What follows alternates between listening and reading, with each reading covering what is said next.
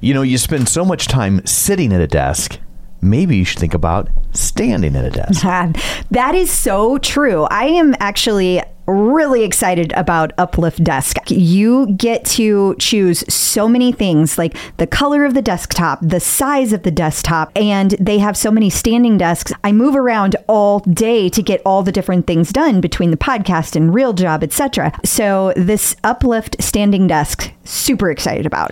And we should also point out, if you've never used a standing desk, they move, so you don't have to always stand. In fact, they recommend that you should spend about 45 minutes of every hour standing, 15 minutes sitting, because if you spend too much time, you'll strain your back. I also love the fact that they include free shipping. They have free warranty, a 15-year warranty, not to mention accessories with your desk purchase. And don't worry, they don't wobble. It's completely stable. It's built to last, and you can tell with a 15-year warranty. If you want to look into yours, go to upliftdesk.com/TCO. You're going to get 5% off your order. That's up liftdesk.com/TCO to get 5% off your entire order. In 2016 or 2017, my wife bought it. I wanted nothing to do with it. And eventually I tried it because I got sick of the treadmill in the winter. And then importantly, I looked at the Facebook page, and that's where I was blown away. And that's where I'm still blown away day to day. I don't care what the stock price says or the writers at this paper or that outlet have to say, people are happy when they engage with Peloton. It's more than just your output, more than a bike. When you hear your shout out, you know it's all right. Put on your magic pants and let's go. We're cruising into the power zone. Clip in, set yourself free. Come on and take a ride with me.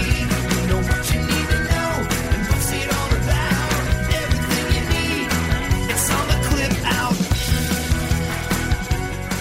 Welcome to the Clip Out Podcast, episode 256. This is Crystal O'Keefe. And this is Tom O'Keefe. Hi. Hi. I'm still trying to fix my camera. I see that. I'm not center, and that irritates me. Are you centered now?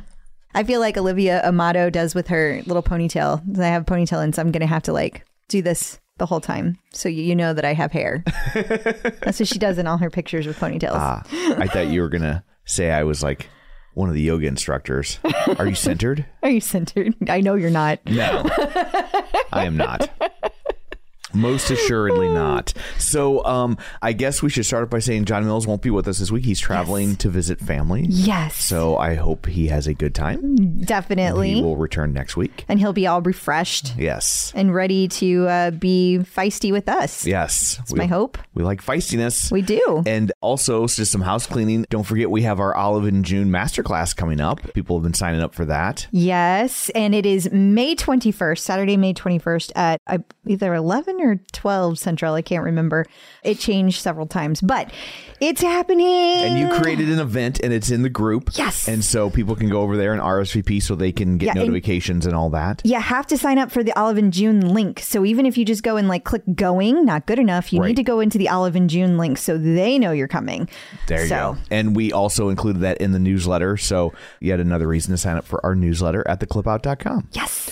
And we also have another event that we pulled the trigger on. Yeah. So yes, we're doing this. We are doing this. A night out with the Clip Out. So if anybody wants to come to St. Louis to hang out. I know you don't. I get it. We're trying to sweeten the deal. So we know that there's a huge contingent of yacht rock fans out there. And so if you want to come and hang out, and we'll figure out something fun to do during the day. But in the evening, we have a suite set aside for up to like 28 people, and it's for a show called Sail On, an evening of yacht rock classics. You get to see all in one show Firefall, who sang You Are the Woman and Cinderella, and I mean they've got a ton of hits, and then I'm trying to do this off the top of my head, Orleans, who sang Dance With Me and Still the One, and Pablo Baby Come Back. That's my favorite. We haven't got there yet. I'm already there. Calm down.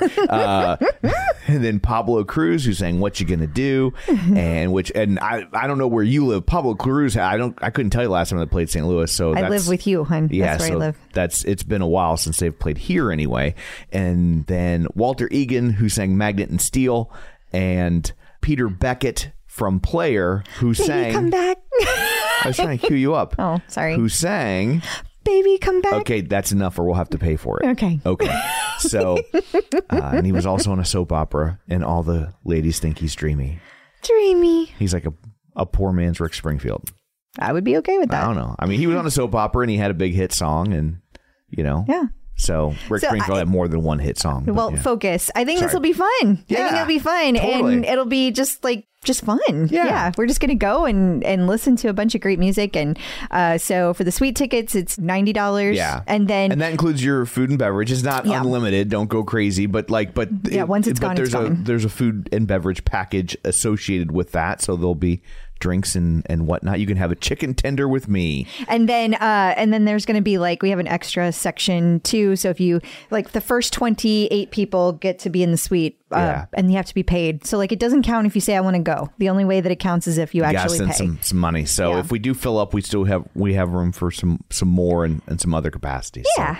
So anyway, you can also find that at the group for the clip out, and we'll have information about that in this week's newsletter as well. Mm-hmm. So what, pray tell, do you have in store for people?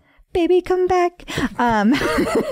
I'm sailing away. I hear that. Well, we're gonna talk Homecoming. Okay. We're gonna talk about the upcoming earnings call. We're gonna talk about an article that is going around and getting all kinds of traction. Sure. Loving a company that doesn't love you back. Okay. And then the instructors have been everywhere, so we got to talk about that. Dr. Jen stops by and she talks about how to delegate chores to find time for exercise. And then we also had a visit from Angelo, and he talks about maintaining consistency when everyone in your house eats like a Tom. So we discuss all of that, plus just news. All kinds of news. Okay. Well, before we get to all that, shameless plugs. Don't forget, we're available on Apple Podcasts, Spotify, Google Podcasts. Wherever you find podcasts, you can find us. While you're there, be sure and rate us. Yeah. That would be nice. Leave us a nice little review. You can also follow us so you never miss an episode. If you want to stay up to date on things throughout the week, like the activities we were just discussing, you can join the Facebook group. Well, you can start by going to our page, facebook.com/theclipout. While you're there, like the page, then join the group. And you can also sign up for our newsletter at theclipout.com, where we will pester you. Yes. Ever so infrequently. Or generally weekly. It's just once a week. Yeah. We like to send our digest of all the articles we discuss. Totally. And you can do that at theclipout.com. And finally, don't forget, you can watch all of these episodes at youtube.com/theclipout. So there's all that. Let's dig in, shall we? We shall. Peloton in the news. So Homecoming has been officially announced. Well, the lineup has been announced. Okay. Homecoming itself had already been announced. But yes, lineup is here. Dates, now we know the deal. Yes. And so for those of you who have not been paying attention that closely, because you're not obsessed like I am, it is two days. They don't need to be obsessed. That's because they have you. I'll do it for you. Yes. It is 2 days this year versus 3 days. So the interesting thing is people are really confused. If it's only 2 days, why are we starting on Friday? Why are we starting on Friday? Oh. Here's my theory. Okay. Because in Australia, it's Saturday and Sunday. So if they started on Saturday and Sunday, it would be Sunday and Monday, which would be even weirder. Interesting. So just a theory. I have no idea if that's accurate. Yeah. And then if you scroll down, we've got the lineup that we can discuss. Keep going. Keep going and keep that dirty stuff to yourself. So 10 a.m. Eastern, the keynote. She doesn't say that when we're off the air. Yeah. The keynote starts off the pulse of Peloton. So it's interesting because it does not say who's leading the keynote. Doesn't say who's going to be doing this at all. Yeah. So is it going to be Foley? Is it going to be Barry? Somebody else? We don't know. That'll be interesting. They're going to be recapping highlights, but also they're going to be talking about special announcements, i.e. The Rower.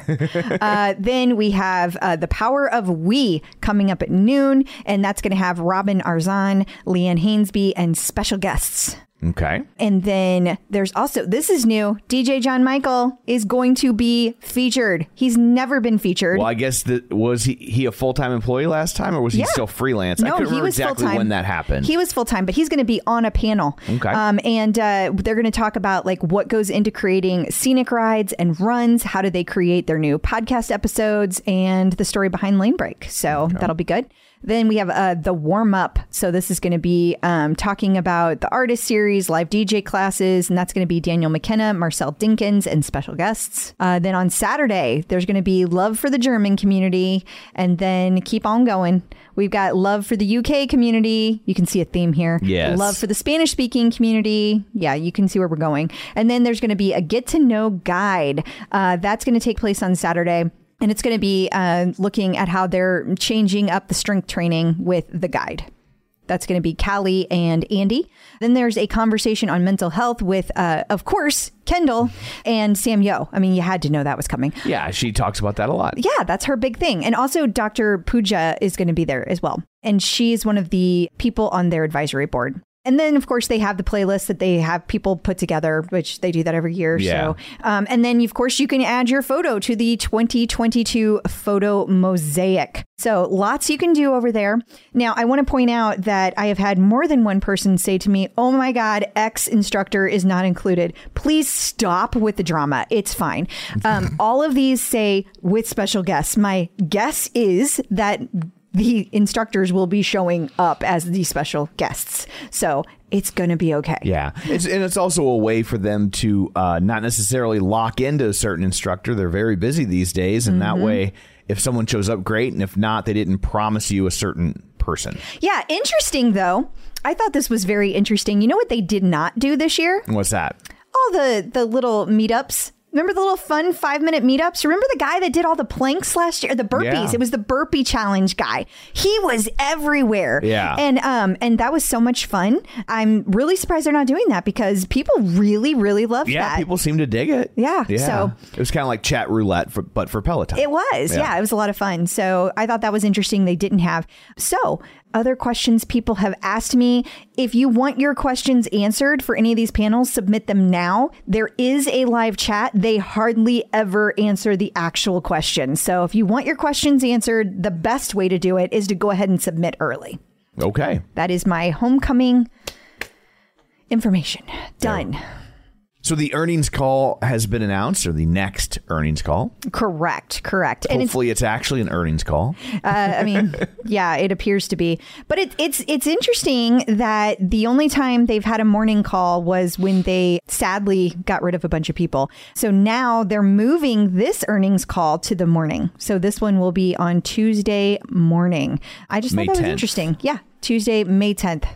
Isn't that interesting? Yeah, I don't know. I wouldn't think that that's in the cards, right? Like they've already. I don't think so. I've heard like mornings nothing. Mean people get the axe. I've heard nothing to make me think that. I find it interesting that they're making that shift. I've had people say that it's probably because it's best practice to do before the market's open for the day. Gotcha. Then I'm like, well, then why weren't they always doing best practice? Right. And then other people said, oh, it's because they have new leadership. I don't know. So I think it's because Uncle Barry has an early bedtime. Oh, that. Yeah, I think you're onto something there, Tom. He's like, I don't want to stay up past 5. That's be home. He's probably gets up. I mean, we know that he's an early riser because he always did the Power Zone challenges early in the morning. So yeah. This is like 2:00 in the afternoon for him. Exactly. Yeah. I really think that's what we got going on. So there was an article making the rounds that people have had lots of opinions on. It's from a Substack, and the Substack is from Anne Helen, but she had turned over her Substack this week to a guest writer by the name of Wendy Robinson. And it's all about loving a company that doesn't know how to love you back. And she is fat. Her words. Yeah, her like, words, not ours. I feel weird saying that. Like I'm calling her a name. Yeah, and, feels awkward. But that was her. I guess it's like queer. Like when I was growing up, queer was like a slur. Mm-hmm. And at some point it stopped being that. And they took it back. Which is great. Which is great. But I still feel weird saying it sometimes. I do too. Right. And so but she just writes all about Peloton and how they interact with the fat community. Yeah. And she feels really uncomfortable with the fact that they don't talk about weight, which I find interesting because Peloton has always purposely not talked about weight. Right. The goal has been that they meet you where you are regardless of weight. Mm-hmm. But this person goes on to say, not really, because if it was just that, then they would also have instructors that were larger sized. And I don't know if that's true because I mean, quite frankly, I know this is not a popular thing to say, but I mean, Christine is not... She's taken some heat for not fitting the traditional mold of a fitness instructor. And let me be clear, Christine is not fat. And she is in amazing shape and could kick our asses. Like, I just want to be very clear about that.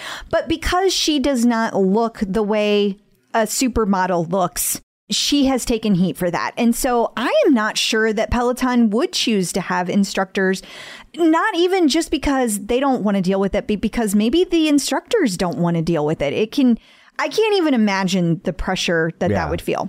But I guess if that's the choice of your brand, then you're used to that. So also true. You know, and ultimately it wouldn't be our choice. It would be that instructor's choice. Well, I guess ultimately it's Peloton's choice because they're the ones writing the check. But yeah, like I'm of two minds because I get, on the one hand, you know, Peloton has never talked about their product in relationship to weight loss. It's never been what their model has been, which is pretty forward thinking, because if you look at most other fitness brands, they still talk about it in that regard. And so on the one hand, it's forward thinking, but on the other hand, it's also similar to how people's views on race have evolved over time. Like, it used to be like, I don't see color. And it's like, well, now we're like, well, that's kind of ridiculous. Right. Like, of course you see color. And so it's not about pretending like there are no differences. It's about trying to accommodate and acknowledge differences. But I also get it's probably difficult to stop down in every class and address every different permutation of differences that are out there. Like, here's what to do with the bike if you're really tall, or here's what to do with it if you're really short, or here's what to do with it if you're missing your right leg versus your left leg, or, down that road lies madness as well. Also true, although I will say that the author also addressed that by saying, you know, you could have a series of videos that address those modifications one time. You wouldn't have to do it. Throw them up on your YouTube channel, and that is fair as well. Yeah. I think that it is probably very difficult to be a company the size of Peloton and try to think about how you're affecting everyone all the time. I mean, sure. I think about conversations we've had going all the way back when we interviewed Kristen Flushner. She was like episode 101. So it's been a long time ago. But, she talked about all the modifications that Peloton could do to make it more comfortable for people that didn't have sight or that were deaf, or a myriad of other things that Peloton could look at. So all of that needs to be taken into consideration. Then you have people who are large enough that maybe they can't get all the way down on the floor because their breasts get in the way, or their stomach gets in the way. And so how do you make modifications for people that are dealing with those issues? And so I don't know, maybe Peloton is already looking at these things. And I think the biggest thing that I thought was interesting, and I've noticed this, Peloton still is not great about selling the larger sizes of clothes. Like, they used to have a very small variety, right? And then there was a time that they were involved with one of the Peloton members had a clothing line that they did, and that they had expanded sizes. They worked together with, I think it was Rochelle. Was it Miami Fitwear? It was. And that was Raquel. And then Rochelle Martin also worked with Raquel, I think, and they worked with Peloton to get those sizes expanded. Yeah. And then they still have expanded sizes, but you don't see as many of them, and you don't see as many options. So, and it just kind of quietly went away. They just quietly stopped using Miami Fitwear, probably because they were getting ready to do their own line. It's just the rest of us didn't know that. Yeah. But anyway, I think that it must be very difficult to think about all of those things all the time. That's what I'm trying to say. Yeah, I would think so. And I would end by saying that ultimately Peloton is a multi-billion-dollar global conglomerate, and they don't love any of us back. Yeah, and now that is true. That is an excellent point. At the end of the day, they're about to generate revenue. And I don't even mean that as a character flaw, but Peloton is not a living, breathing human being, and and it's a brand that has inspired a lot of passion. I mean, the existence of this show is proof of the passion that it is inspired, but yeah, but even look how that has evolved over time. I mean, and I don't just mean the show. I mean our relationship with Peloton. Even that's different. And now, since there's a bunch of knockoffs, Peloton can't even there's so many people to interact with. They can't even interact with everyone they want to interact with, right? Whether it be a clothing brand or a third party software or a podcast. Like there's too many of us trying to do things with them. And it's just there's too many. It's a lot. Yeah. So that's all evolved. Yeah. They care about us, but they don't love us. No company loves you. No. I love Disney. I promise you. They don't love you back. Disney doesn't give two shits about me. They don't. Yeah. And that's okay. Yeah. They're a company. Right. CG Mag Online has a review of Peloton Lane Break. Yeah, which I love. I continue to be a proponent of Lane Break. I still think it's tons of fun. There's new classes dropping. As a matter of fact, there's a bunch of rock classes that dropped this week. Now, they don't count towards your Rock 22 challenge, but I challenge you to go try them because they are so much fun.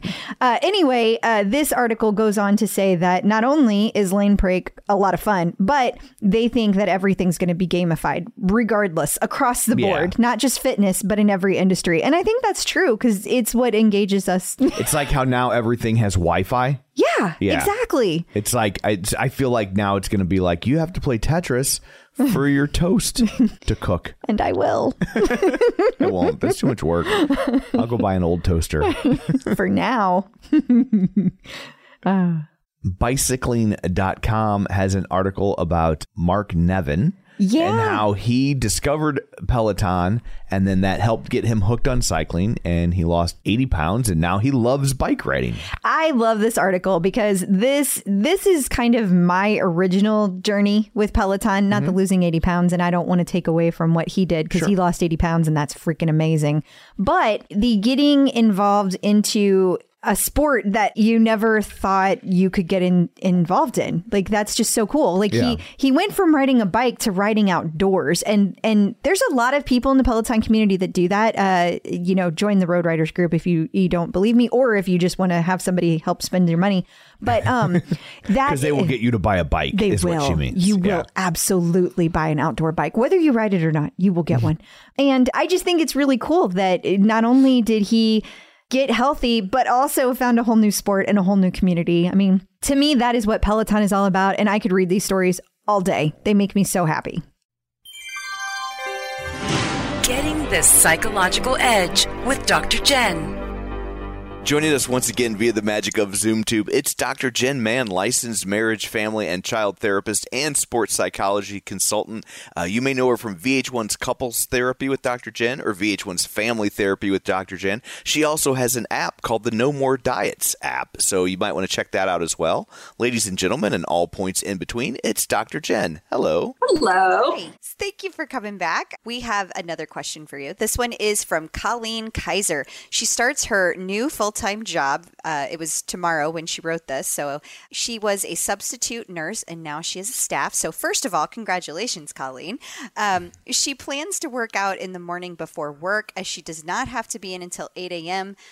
But she needs to learn. She wants to plan on how to delegate some chores to her family so that it fits into her new schedule. What kind of advice do you have for her? Well, I think it's important, first of all, that all of the chores are age appropriate.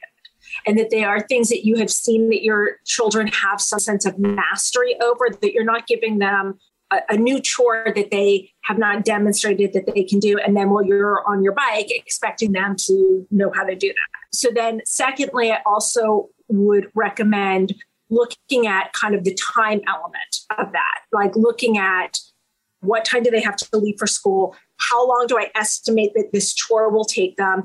Adding in some cushion in case things go wrong. And I would also want to involve the kids in the choosing of the chores. So maybe you make a list of all of the chores and say, there may be, sometimes it's easy. Sometimes like, of all the chores, this is really like, I love to organize, so I'll put away all the plates. Like, I like picking up heavy things, so I'm going to take out the trash. So you may have some kids that are just like, this is my chore of choice. Or you may sometimes have kids who are fighting over chores, in which case what I recommend doing is rotating, like have a list of the chores and put it someplace where everyone can see so that there aren't any fights about, no, this is my chore. No, you did that last week. Put it up where everyone can see. This week, Bobby does this chore, Susie does this chore, Jane does this chore, and then it rotates the following week. But make sure that the communication is clear. Make sure that everyone knows who is doing what and that you leave enough time. Yeah, that's great. Oh, I like that. I like the rotating especially. Yeah. That's because you're a project manager and you like to manage things. I was like, rotating? That sounds like a nightmare. Yeah. Look, it's way more work, but if you have kids who all want to do the same chore, you're going to end up with more fights and conflict. And also you want to be fair. Yeah. Yeah, absolutely. It can. And, you know, sometimes it's the opposite problem where everybody fights over the chores they don't want to do. And so that's a good way to handle it as well. Exactly. And how do you get the kids buy-in on something like that? I mean, look, there are some families where the kids just naturally like, okay, that sounds fair. Like, let's do it. And then there are other families where the kids are not used to doing chores. And then in which case you may need a little motivation. You know, hey, like when everyone has completed 1 week of this and it's gone smoothly, we will plan a family outing or we will get a pool raft or, you know, like whatever it is, like something that the whole family can use together and be excited about. I like that a lot. Yeah. Yeah, I was just thinking about our kids because they just bitch about everything. Yeah, they do. Yeah. I was like, I guess in our house, it would just be like Rock Band. Yeah. Awesome. Well, I know that was a short one, but thank you so much for the advice. And until next time, where can people find you? You can find me on all social media at Dr. Jen Mann, 2 ends on Jen, 2 ends on Mann. And all my Peloton workouts on my Insta stories. And also every week in Style Magazine, Hump Day with Dr. Jen, I have a weekly column about sex and relationships. Instructors in the news. So Daniel McKenna has a mysterious injury. Boy, oh boy, does he. We don't know what happened, and he's not saying. He just said he had a wee injury outside of work that set him back for a few weeks. And he is wearing a sling or a cast. Can't tell. Don't know. We're very glad that he is healing. Yes. And that he's doing his best to get back to the members as quickly as possible. So. Yeah. It'll be interesting to see if we find out exactly what happened. I know. I'm always like, what if he fell off the bike? Well, you know, I don't think he fell off the bike, but I do. I just want to jokingly spread a little rumor. The other day I was taking one of his classes. Yeah. And it was a new class and it was for the guide. And he was it was a strength class. And he was talking about how he went into this Starbucks and he ordered his coffee. And he was waiting for it to be done. And then this woman walked in and apparently it was the most beautiful woman he'd ever seen in his entire life. Yeah. And he was just like totally staring at her, like legit staring at her. So she caught him and broke his arm. So then his order got called and he didn't even hear it because he was so busy staring at her. He didn't even notice. So the woman turns around and is like, is that yours? And he's just like totally got caught staring. Like, totally. So you do have to wonder because the injury started not very long after that. Interesting. Maybe she had a boyfriend or a very strong athletic girlfriend. Yeah. Yeah. I don't know. Maybe the barista got tired of waiting. That could have been. There's so many things that could have happened there. So jokingly starting a rumor. I don't really think the two are connected. FYI.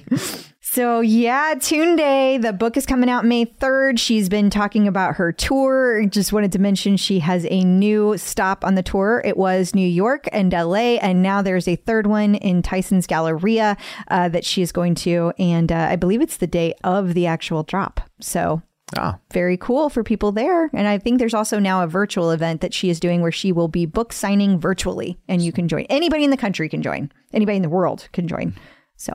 So Jess Sims was on Good Day New York. She was. Yeah, they posted over in the You Get To crew, but she was on the local Fox channel and she was showing off Peloton and did a workout with them and definitely got their glazed donut look on. So she did a good job representing Peloton. What does that mean? You don't know the glazed donut?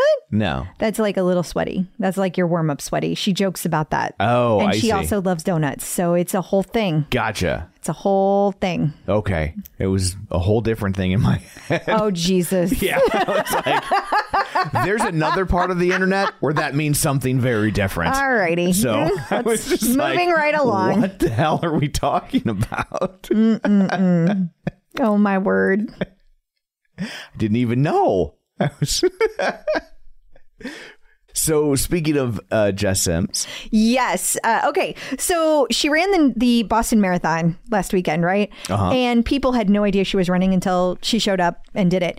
And it got posted on social media. I had a lot of people reach out to me, and they were honestly kind of upset that Jess Sims did not share her journey. I felt that it was because of the fear.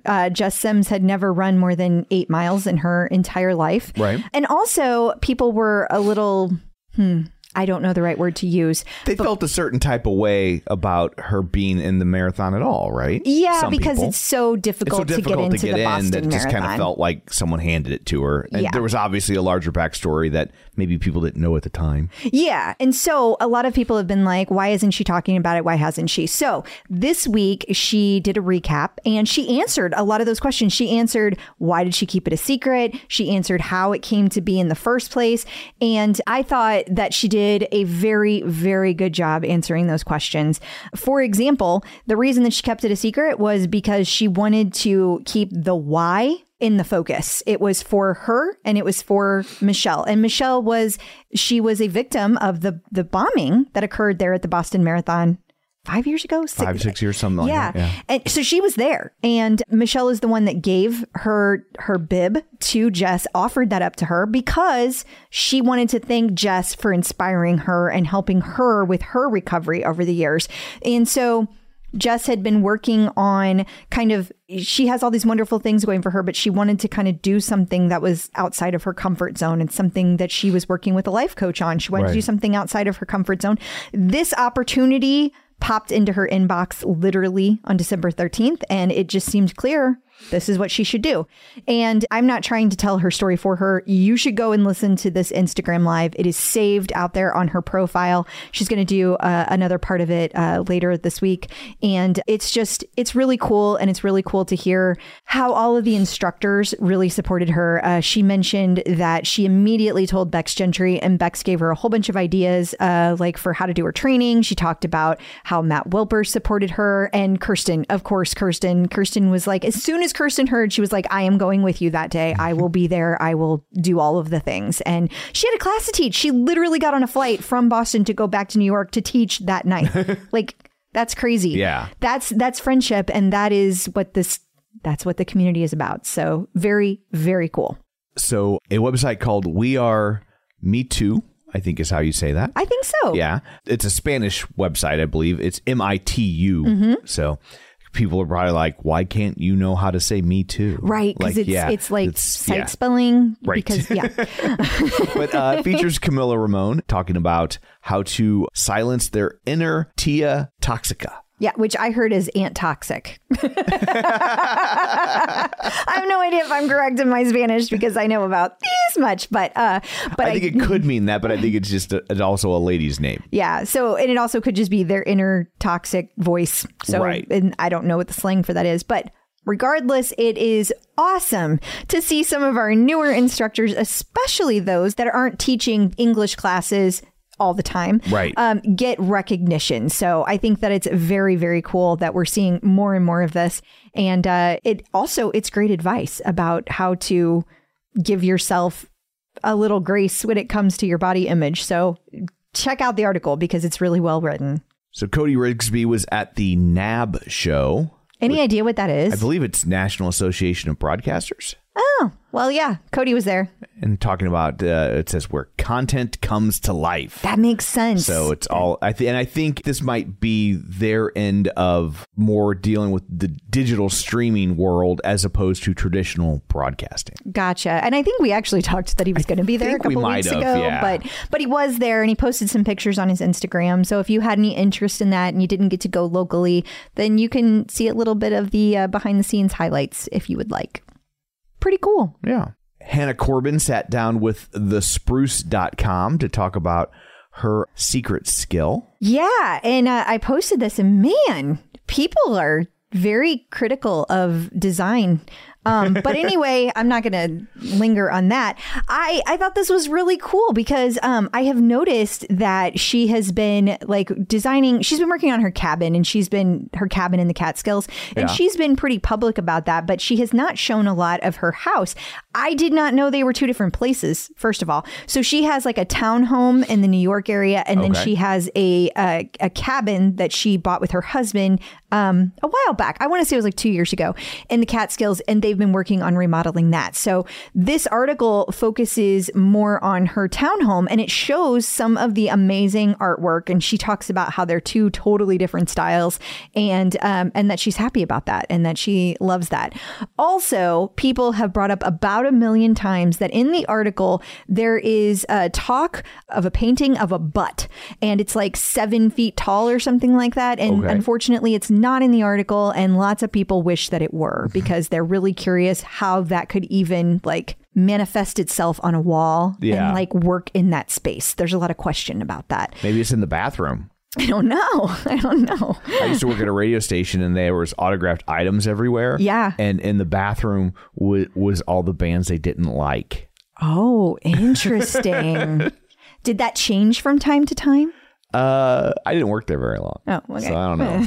I just remember they had Nickelback in there. Oh, yeah. Very trendy. Nickelback literally gets shit on. Yeah, exactly. I get you. But anyway, congrats to Hannah Corbin. Yeah. I thought it was pretty cool. I like seeing the inside lives of the instructors. Totally.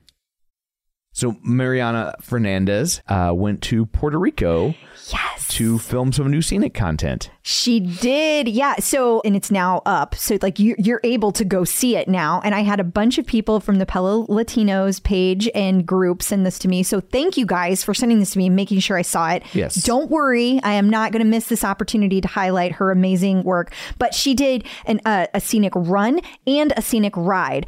So that's pretty cool because there are no other runs with her on the platform. That's pretty cool. Yeah. And just being able to see like the behind the scenes that she posted on Instagram of like going to Puerto Rico, seeing people that she knew, doing all of that. Plus, of course, the actual filming behind the scenes. Very cool. So if you haven't gotten to check that out, I highly recommend you do. And of course, take the scenic classes. That's lots of fun. You can get a PR in PR. You can. You could do it every time if you work really, really hard. Look at that rainbow. Wow. Oh. And a chicken. The chicken looked delicious. Marcel Dinkins was part of the USO Women's Empowerment Summit panel. She was. And that took place on April 26th. If you did not get to check it out, there was some info about that on her Instagram. I also find it interesting that it was just last week, I think, that Alex Toussaint was doing something with the USO as well. So that's kind of interesting. I wonder if there's some kind of partnership. Like larger partnership behind the scenes that maybe hasn't been announced as a thing, but there's a relationship there now. Exactly. I think that's pretty cool. Either way, congrats to Marcel. And we have an instructor celebrating their first Peloton anniversary. Yes, Kira Michelle. She is our Australian yoga instructor. And by the way, I took a class with her this morning. It was her pop punk yoga class, which I was not sure how it would go. I actually really enjoyed it. Lots of good tunes.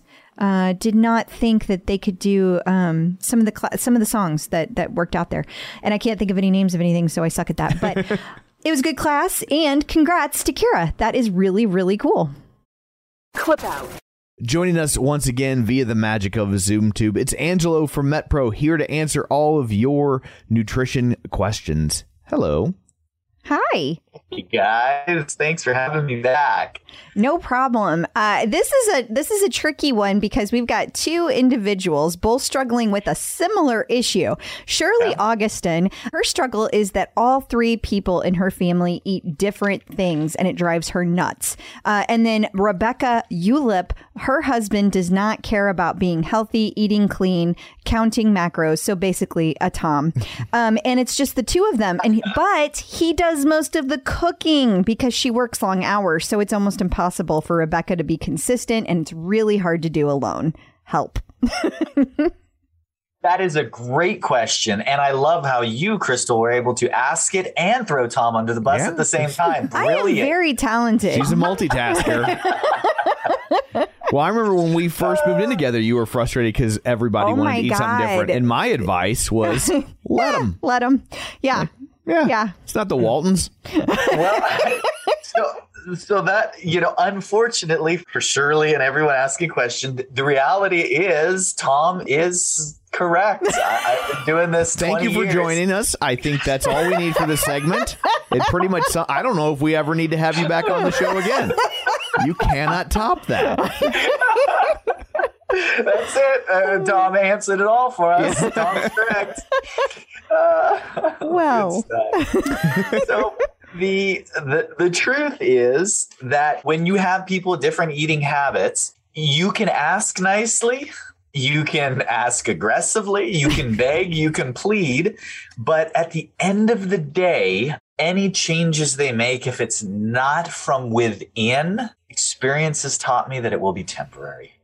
So you have to do this for you. I've had a number of conversations where I've had a client and his spouse or her spouse decided to jump on board with them to support them. And that's always a great thing. And by the way, that does work really well because there's unity and goal and alignment, and it is a huge boon to success.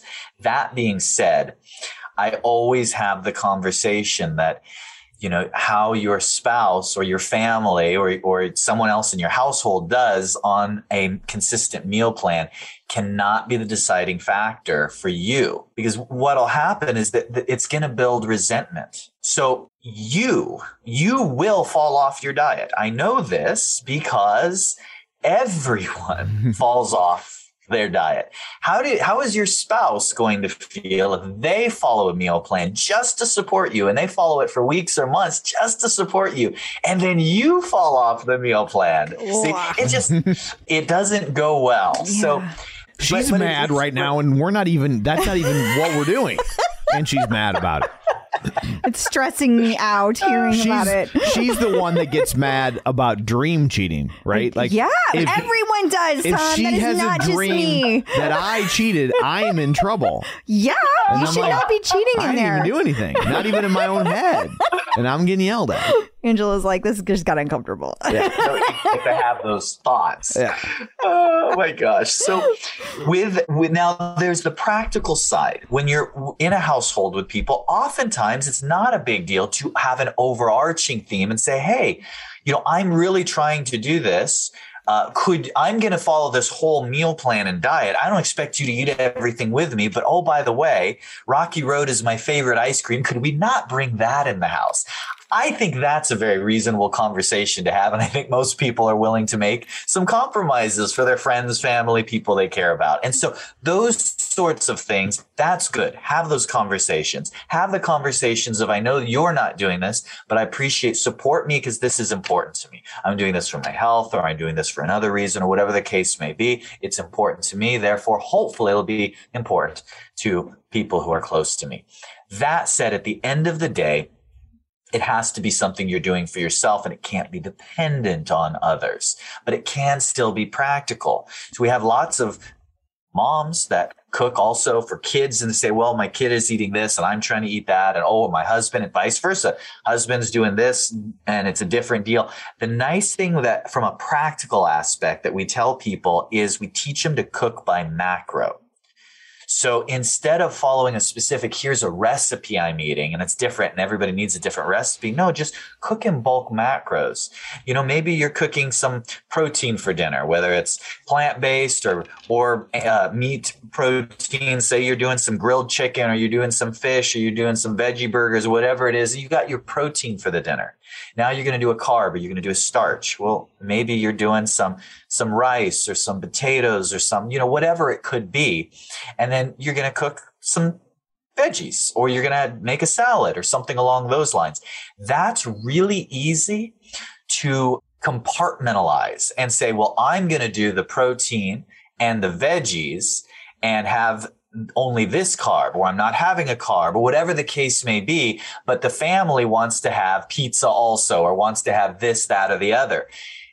the protein, the veggies are still good. Maybe they will want to indulge in the same carbohydrate you're having. But if you can make it modular, you can kind of mix and match. So certain members of the family, you don't have to cook in a completely different meal, but rather just swap out certain bulk macros. That really has a scale of economy that works well for families that want to have different things.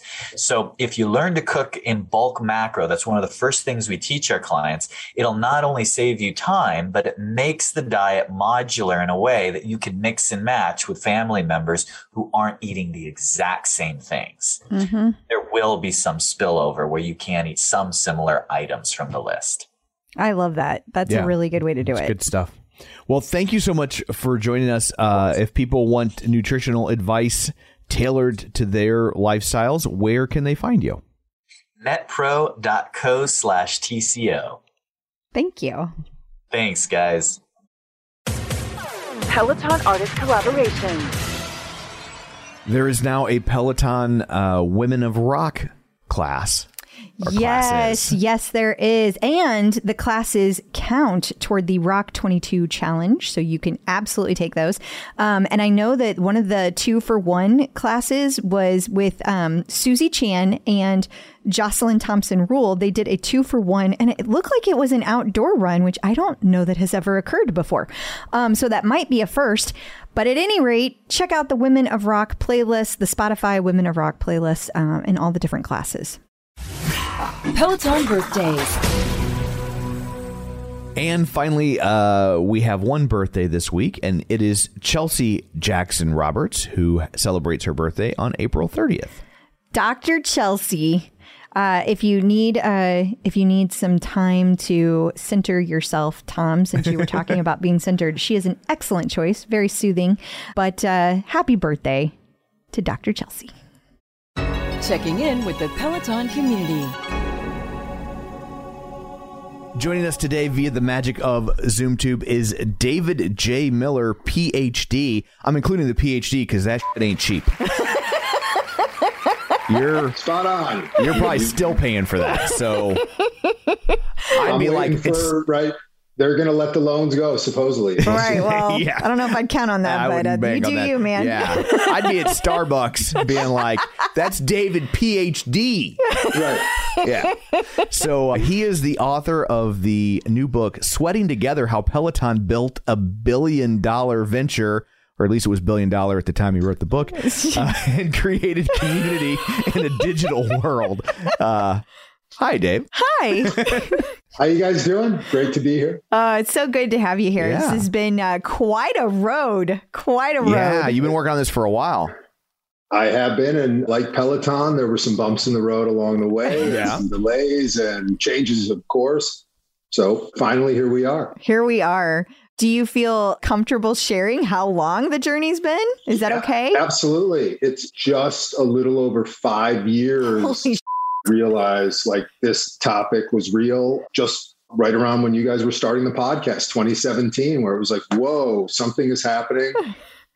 And it's still going, right? We're still, I mean, people are already questioning, is it time for part two? I'm going to go ahead and say yes. Yes, it is. It's been 5 years of tracking this amazing and ongoing story. Wow. He's like, part two, I need a nap. So you had pretty good access, though, which you probably won't get for part two. That is true. But you had good access to the company while you were writing this. I did. I mean, as we all know, it was a different era back then. Right. And we've talked about this a little bit, and others have the major changes. But back then, they wanted to talk to the media, I think. They did want their story to be told, because in 2016, when we got the bike, in 2017, all three of us were kind of getting into this. People did not believe in them. Yeah. They thought it was a joke, the crazy bike with an iPad. That was it. And there's still those people out there. So they wanted to tell the story, and they wanted to invite me in once they realized I was trying to really tell their story because of the uniqueness of the venture. Yeah. So you got to interview instructors. You got to interview John. You interviewed other executives at the company. Yes. Tom Cortese. Yes. Who was a really unique guy. I know you guys have talked to him. Great part of the story. And then some people who are no longer there. And then probably the most important were members, to be honest. I mean, it's great, the talent, the people who came up with the big idea and the vision and executed on this beautiful business model. For a while, they executed on it. But the members, that's a big part of the story, as the subtitle talks about building community in a digital world. Absolutely. That access, to your point, probably would not be granted right now for me or anybody. I mean, I think they're very wary of anybody with a pencil or laptop. Mm-hmm. Now they would sell the rights to Penguin, and it would be a glossy coffee table book. And yeah. Monetizing anything right now seems to be the state of play for Peloton. It is definitely different. As you've gone through this whole process, are there moments that stand out? Is there like one that stands out above all that like you want to share? I think really back to the beginning, back to that year 2017 or 2016 when my wife bought this bike and I wanted nothing to do with it. I've never done indoor cycling. I didn't do boutique fitness. I didn't feel like I was that kind of person. If I stood up, you'd see I'm tall and awkward, though I want to stand up because I'm wearing my Gifted pants. I'm one of the few who got these, I think they're parachute pants, but they call them track pants. But as part of my 15,000 minute gift, but back in that era in 2016 or 2017, my wife bought it. I wanted nothing to do with it.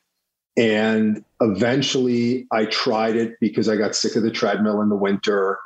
And then importantly, I looked at the Facebook page and that's where I was blown away. And that's where I'm still blown away day to day. I don't care what the stock price says or the writers at this paper or that outlet have to say. People are happy when they engage with Peloton. And that is the first thing I noticed in early 2017. I went to this Facebook page and people were talking about magic pants, which you all reference in your bumper music still, right? Yeah. Still in the theme song. Don't talk about that anymore, I don't think. No, it's because so many of the OGs don't go to the OPP anymore. It is a relic of a bygone era. It is. But this kind of idea that anything having to do with Peloton was just magic. Yes. And people with disco lights. And then I found your podcast. So to me, that's still the important thing, that just like it said in the IPO, they are selling happiness and health and well-being and all these things that are still in very short supply in modern day life. So I would still say that initial, why are people flying to New York when the whole point is to work out at home? Like that kind of never made sense until you understand it and then you end up doing it, going to visit New York. So that to me is still that early impetus. And I do check every day. I check social media to see, are people still kind of deliriously happy or giving their testimonials like it's snake oil? Yeah. And, we were fortunate enough to read an early copy of the book, and it's really good for anybody out there who's wondering, like, is this worth the read? Yes, because I think especially if you're relatively new to the world of Peloton and you're wondering, like, how it got to the critical mass, that kind of the vortex that sucked you in. Here's the backstory. You do such a good job of capturing that excitement and the whole story, the story that's there. And I would say for people who have been around for a while, I would say they're going to enjoy it just as much, because it is with nostalgia that I read those exciting times and people getting together and at the studio, and just especially after we've been through this stupid pandemic that will not end. Like, it's like being able to go back and read about those magic moments, it's like you're right there again. It's wonderful. Well, thank you. And that I tried to capture it. And that's kind of the weird thing, or how the story evolved, that when I first noticed it, it was more as an academic, like, what's this weird, these strange people and spending money and time. And then within a year, I was sucked into it. And you went native. So, I did. And as you know, I talk Can about we say I that still? Jane, I don't know, Jane Tom. Well, I went Jane Goodall. There we go. There we go. Yeah. Yeah. That was always my analogy, where like I went from looking at them to grooming the chimps. Yeah. Right? I was like in the middle of it up in New York in these. You taught John Foley sign language. I did. I learned this from listening to John Mills. Wow. I'm just going to say wow. It's like the cough button, the wow button. You don't know what to say when Tom says something like that. Yeah. See, wow. Now you know why I laugh all the time, because that's all I got. But it really was that transition. And then that played out in the book, where I kind of laid out the business model and then ate it up myself, kind of like getting nervous when I realized, oh my gosh, there's a message from Dennis Morton on my Instagram account, and feeling like it was just my heart raced. Like, what is wrong with me? You know, that kind of. Boy, that, I really hope your next book isn't on the opioid crisis. I think someone just wrote that book. There's been a few of those. Yeah, there have. Yes. So that was exactly, Crystal. It was like I got caught up and it went from just like, here's the parts of the business model to, okay, here's how I fell into the business model. Well, I think we should probably stop and say, what do you do for a living? I mean, I know, but people listening don't know. So how did you even end up writing this book? Absolutely. So at the time I was, a professor and an academic, always wrote on what I thought were, more tangible topics. So a lot of my research were on student founders. So Facebook and Under Armour and Google. And I just like looking at the world and trying to make sense of it. So that's where the minute I saw these things going on the OPP and all that, I just thought, whoa, this is, from an entrepreneurship perspective, interesting. I was lucky that's kind of my job and I like to make it fun. And they did something interesting. As we all know, it's a little controversial right now, but they merged two traditional business models from fitness. You either join a health club or you buy a piece of equipment, and they put them together. So that was, again, early where my wife said, oh, I bought this thing. And I'm like, well, how much was it? Yeah. And you got to pay monthly. I'm like, okay, they're smart. I don't like these people. They disrupted my home, right, with a morning argument over money before I've had coffee. But I also respected them. So that's really what I do for a living, is trying to understand how do people create value and then get paid for it. And so Peloton, that's where they are right now. They've created all this value and they haven't quite figured out how to get paid for it. Yeah. That's the tricky part of the business model. I'm paying plenty. I don't know what you're talking about. Well, and right. And that's the funny thing. Like, I'm wearing this sweatshirt I just bought. I was traveling and I went to showrooms wherever I was. And I got this great Scottsdale sweatshirt with these logos on it of all the cities. And then this Arizona and Thailand. And I'm like, you do apparel right and you make a boatload of money, because my wife wanted one and we bought my sister one. So there's 210 on sweatshirts. Right. That's a lot of months of membership. Yeah, it is. It absolutely is. How has it been waiting for this book to be ready to go out to the public while simultaneously watching the entire thing you wrote about change again? It's fascinating in that, right? It's hard. I mean, even with initially the timeline, right, for those who are newer to the company or just don't track it like the three of us do. Not everybody's obsessively. Right, no, right. Exactly. That's where, when I say to people, do you know who this person is? And they say, oh, that instructor, Corey. I think, oh, Corey, wow. What? Like, oh, I've heard that. My favorite instructor is Corey. And I thought, well, get out of here. Once or twice a month. I don't know, right? It's like, that's quite interesting. So, but for us who really have tracked it, the target was the IPO in 2019, because I knew it was going to go public even before it was a unicorn and kind of this, as we all said, we kind of saw it. And I thought, okay, let's do the IPO.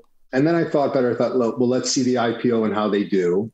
And then COVID hit. And then it just became like, whoa. And COVID even impacted the logistics of the publishing industry, where you couldn't get paper. And then there was a backlog because all the previous year's books, which were delayed.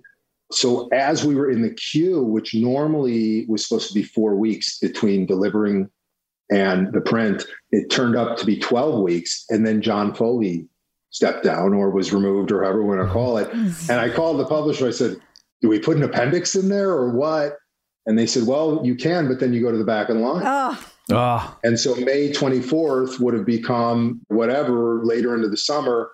Now, the fortunate thing, which we joked about in the intro, is my title's okay. It doesn't say the name of the founder. It doesn't say $100 billion. That's true. You can even recycle it for your next book, right? You could be like Fast and Furious, like sweating two together.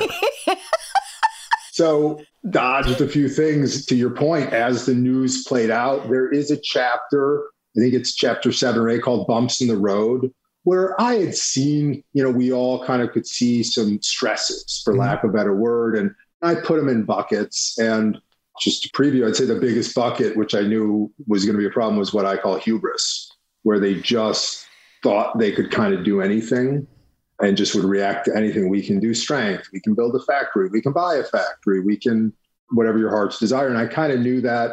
I had gone through the internet rush, which interestingly, a lot of their leadership had as well. If you look at their history, they had done the internet rush as well. So that is interesting. Right. No. And I came of age in that era. That was my first startup, as it was for John Foley. He went from Mars to the internet in the mid 90s, just like I did. And so that's made me very trigger shy on capital spend and revenues. But it's hard when the world's throwing billions of dollars at you and saying, spend it. It's never going to stop. Yeah. And so hopefully the principles are there, both the principles of the challenges they ran to, but more broadly, why it works so well from the customer and consumer perspective. And if the company can straighten out their end of it, it will be a long-lived business. Absolutely. We say all the time, and I definitely still feel that way, Peloton as a company is not going anywhere. Yeah. Like, they are in good hands for a long time. It just is going to look very different than the company I fell in love with. Yeah. And I'm not a financial analyst. I mean, I watch it. One thing it's the acquisition game. I've always watched companies that when they get cheap enough, you can't help but think someone's going to buy them. And this day, we're in that territory. I don't know where we're going to be in a month. So that's the only thing that concerns me, is that at some point someone does scoop them up, because the shareholders eventually just can't handle. I don't know where it is today, but I've been ahead the whole time until very recently. I don't think you're ahead today. IPO. I doubt you're ahead today. It dropped to $21. I'll say this. I'm still ahead. Ooh. Mm-hmm. You must have got in on that one, like 2 seconds that it was down at like 17. It was one of those stocks, it came poorly out of the gate and then got hit. And I bought it when it got hit. And the truth is, I didn't buy that much because my whole future was wrapped up in the book. And I thought, diversification. Yeah. So that is smart. I would have been concerned had you. Buy the book, not the stock. Buy the book, not the stock. That's a jump ball as to which is going to be cheaper. Right now, what are you going to get more value from in the next 6 months? I'd argue it may be the book. It's a junk dong.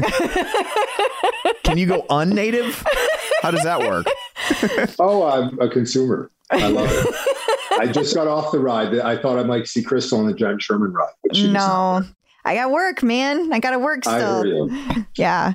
So from a writing perspective, has it been driving you crazy to watch these things play out? Not so much like, what was your book cohesive enough? Because, I mean, I've read it and I know that it was. But I mean, like, doesn't it drive you nuts to see these things play out? And you're like, but I need to add.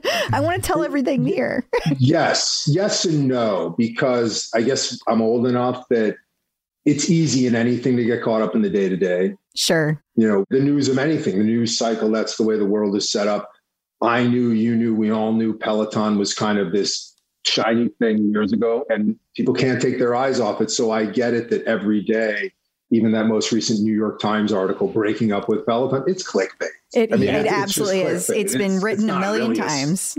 It's not really a story. And they even have the caveat at the bottom, oh, Peloton members still love it, or something like that. After talking about the three people who have decided that they're going to go to the gym also. Took them 2 months to find those people. Peloton is a valuable name that's going to sell media all day, plus the stock market, right, which is going to pump it. So I try and step back and look at the bigger trends as opposed to the day-to-day. And there are bigger trends that I thought I was confident in that have changed. So for example, I thought they were always going to be a premium provider of hardware. They messaged that, right? Their kind of best, better strategy or whatever they called it. And then they got very reactive and got into price wars and started lowering prices. And it went from, like, in my mind, this boom Tread Plus thing where it was like, whoa, nobody has anything like this, to cheaper bike, lower price Tread, weights they're pushing, shoes, and now the guide at $250, just a little add-on. So I don't even know. That's the big trend that I see. So even though it's day to day, it's like, whoa, they went from this premium, expensive entry point, aspirational.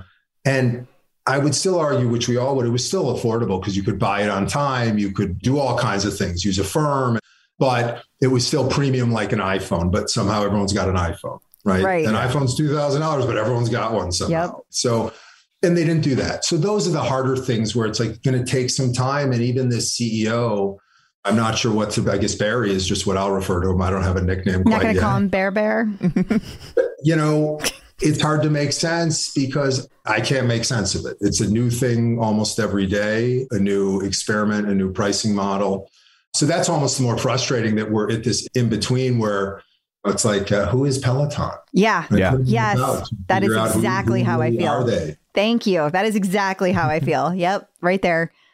So going back to the book, where can people find the book? How do they purchase it? Tell us about that. So the book is all major booksellers. In addition, you can find it at my personal website, davidjmillerphd.com, where there will be a special code, The Clip Out, that will get you 20% off of the MSRP of the hardcover. So all major booksellers and davidjmillerphd.com. Nice. Awesome. And you're going to want to use the spaces on the promo code. Yes, definitely. Absolutely. Do that. We'll run it together. And that was an interesting thing when the publisher, they put it in these massive systems that all the major retailers look through and decide which books they want. And because of the beauty of the internet, everyone could put it on their website. So it was funny, even a year ago where I saw it on Target and I thought, whoa, I've got a book on Target.com and Walmart. And so you really can find it almost anywhere. How exciting. So how many books do you need to sell to get on the bestseller list? We want to support you, man. It's funny. I don't even know that answer. What I do know, and this is, I did learn this a little bit, the bestsellers really aren't the bestsellers, right? And I don't know how it works in the movie business and music, but they want to get more of a representative. So they will look at regionally. So that's one thing is, I guess people can go into their local bookshops if some of them still exist, independent bookstores, and ask them to get it. It's still about 4 or 5 weeks out and they can put orders in. Or like we said, just online, they have some weird combination where they try and distribute geographically. And they look at independence, and then they also want to make sure that they're not all business books or pop culture books. I've learned there is a little bit of a game to it. I try to avoid that because I think Peloton, the community will keep supporting it, I believe. I believe as opposed to writing a book on a super hot topic and like a movie release or anything, you have a week to get it done. And if you don't hit that right curve, then there's a problem. Though I would rush out and get it now. You're sending some mixed signals there. beat the Christmas rush.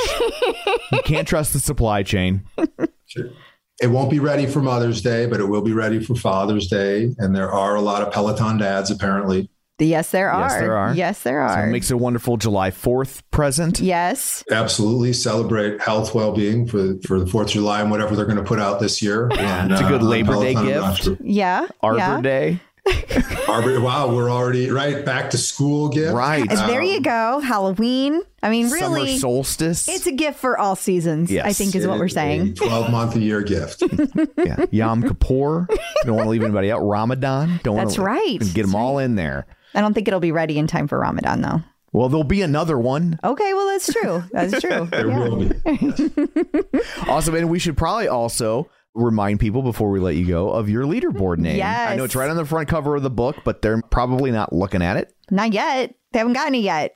Absolutely. It is Chicago born. And I, as I mentioned, we're on the tread. I'm on the bike. I'm on the mat. I've become kind of a yogi through Peloton. I'm a little weak on the weights right now. And I heard John talking about, I agree with him. It is very shaming to look at that little blue body and realize little guy front and back. That's what you got called. And I realized, well, it's not even going to work because most of the lower body classes are longer. So even then it's going to be imbalanced, right? So it's like, I'm not going to do a 45, or maybe you're doing it on tonal and some of those things. But like, to me, 45 minutes of strength, I don't know, Tom, you could tell me, sounds like a long time. It is. I just did it before we started this. I was like, can we cancel? Yeah, that is like, I'm like lucky to get 10s and 20s right now, the 15-minute flashes and things. So I do have to figure that out, right? If I can hide that body or you're just shaming me. Little guy front and back is mocking you. Yeah, and I definitely have, this is where, you know, from interviewing so many people over the years, I'm in a real live class trend right now. I can't stop. And it, I don't know. Strange. I guess I'm still feeling the effects of COVID that I want to know there's people out there. No, I totally get that. I've just given up on it working with my schedule. It is. You know, that's another one of the old days questions of the scheduling. And I have always felt, even before Europe and Asia, London and Australia, is that they have to do a West Coast. They have to have a West Coast studio. They have just really pushed away from that. So I don't know. We'll see. Well, Thank you very much for joining us and including us in your book. That was very exciting. Yes, it was. And honored. Thank you. Thank you guys for leading the way and being open and being aggressive with your reporting over the years. And even, I guess I will tell this story, so we'll go over. I apologize. That's okay. I was up in New York interviewing, I can't remember who, it was either an instructor or one of the senior level. And I'm on this, what's called the gold bus, the business class bus from New York to DC, which I was taking back and forth quite often. I think it was my Instagram message came through and it was Clip Out Crystal. And she says, are you writing a book on Peloton? And I'm like, what? Like, I knew obviously who you guys were, but I'm like, wait a second, what? And that's when I realized, wow, they've got people inside the building, because like I just walked out of there and I'm just like, it's like someone was watching with binoculars. He's on the bus. You can message him now. He's off the property. She's good. Now imagine what it's like to be married to that. A lot of control. I have to really be on my game. I've got eyes everywhere. Yes. Live 360. Yeah. Also makes it hard to buy Christmas presents. You always surprise me, honey. Always. It's your other phone and credit card. Yes. This has been fun. Yes, absolutely. It has been really cool seeing this come to life and just watching your journey from afar. So thank you for letting us be a small part of sharing that with people. Is really cool.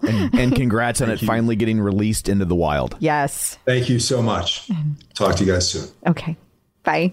So I guess that brings this episode to a close. What, pray tell, do you have in store for people next week? We are going to be speaking with Jillian Kerwin, and I'm very excited. This has been a long time coming. Yeah, it's a little bit different interview. She's a little person, and she talks about how she and her community interact with Peloton. Yeah. So it's very, very fascinating. She's a fascinating, cool lady. Yes. So until then, where can they find you? People can find me on Facebook at facebook.com/Crystal D O'Keefe. They can find me on Instagram, Twitter, and the Peloton leaderboard at Clip Out Crystal. And you can find me on Twitter at Roger Kubert or on Facebook at facebook.com/Tom O'Keefe. You can find the show online, facebook.com/The Clip Out. While you're there, like the page, join the group, and of course, don't forget our newsletter that you can sign up for at theclipout.com. So that's it for this one. Thanks for tuning in, and until next time, keep peddling and running.